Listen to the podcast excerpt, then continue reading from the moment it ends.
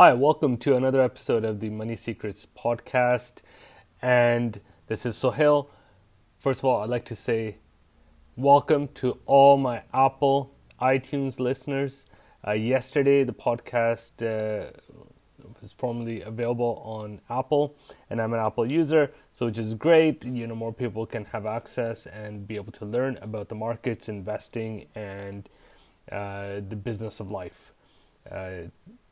And in today's episode, what I'd like to share with you is the record high and what it means, and some of the things that you need to be uh, careful of.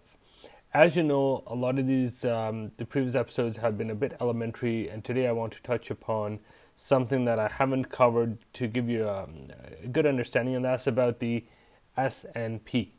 Right, the S&P 500 index closed above 3,000 uh, for the first time in history on Friday, July the 12th. So what is the S&P 500? Um, so the S&P stands for Standard and Poor's, which is uh, a company that has devised an index, an index of 500 companies. So essentially, these are 500 of the largest um, uh, companies in the U.S. and and the aggregate price movement of these basket of 500 companies is reflected in the index. This, uh, this is kind of the simplest way of explaining it.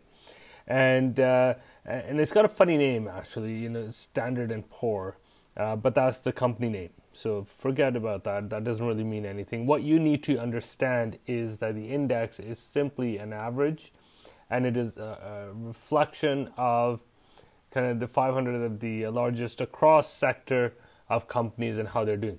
So this means that on average, these companies are at uh, lifetime highs, and the market has been really good. You know, despite a pullback over the past um, a couple of months ago, you know, the market has roared back, and it continues to go up.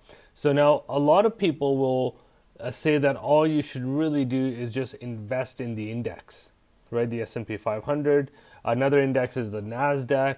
The NASDAQ Composite Index is actually a collection of companies that are listed on the NASDAQ exchange, right? Whereas the S&P index is, uh, I believe companies are all listed on the New York Stock Exchange.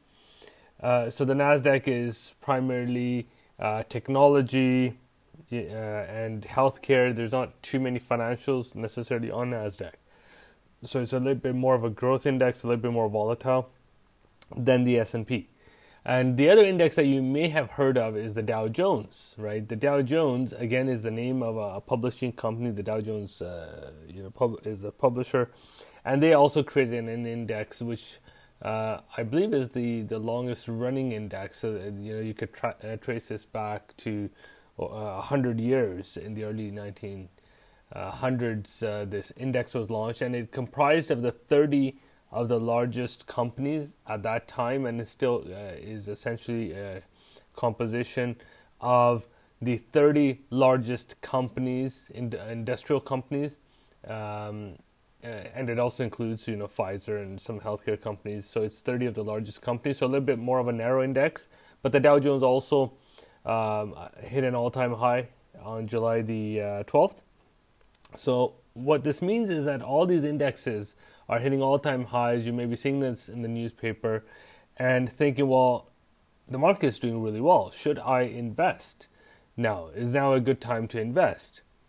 And the quick disclaimer, you know, I'm not giving you investment advice, right? Consult with your own financial advisor, uh, you know, be able to learn more about this. But I'm going to tell you what I'm doing. And in this instance, as the market is reaching new highs, it may continue to uh, charge forward and the reason that it's continuing to move forward is because the market uh, thinks that the Federal Reserve, which is the body in the U.S. that determines interest rates, is going to lower interest rates. You know, to prevent um, a slowdown of the U.S. economy. You know, they want to stimulate growth, and what happens is when interest rates are reduced, people will borrow more, and that means there will be more investment uh, into enterprise and business and consumption as well. So people will buy more things. That means business will have to produce more things, and you have this cycle of consumption, right? Uh, so the market is pricing this in, and based on uh, the the data I've seen, uh, I think it's like all of the economists that were surveyed uh, in the U.S. believe that the interest rates are going to uh, come down, and this will happen. I think they have a meeting. So every month, the Federal Reserve, which is the body in the U.S. that determines interest rates, has a meeting every month, and they decide either to, you know, keep interest rates the same, reduce them, or increase them.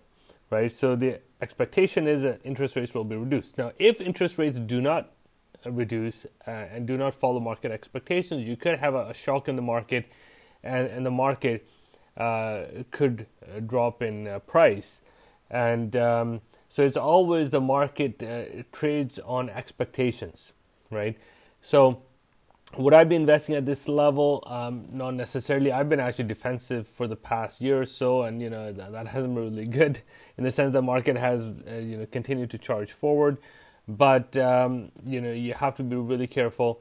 And uh, one way and, and, one method of investing that a lot of people um, are proponents of is index investing, which is that you just buy this basket of uh, S&P 500 uh, stocks. You can buy it through uh, a fund, a mutual fund, or an exchange traded fund. Um, and essentially, you will track the market. And that way, you remove any uh, individual company risk. So, um, so that is one way. But again, you could um, you will essentially trace the market, and uh, I believe the market recently has been doing very well. So you'll do well when there's an uh, overall increase in the uh, market, but when the market falls, and if you uh, go back to episode six where I talked about bulls and bears, right now we're in a bull market, right? Now, if the market starts falling, uh, and we go into a bear market, you know, owning an index fund won't necessarily protect you from that downside, right? So that's something to keep in mind.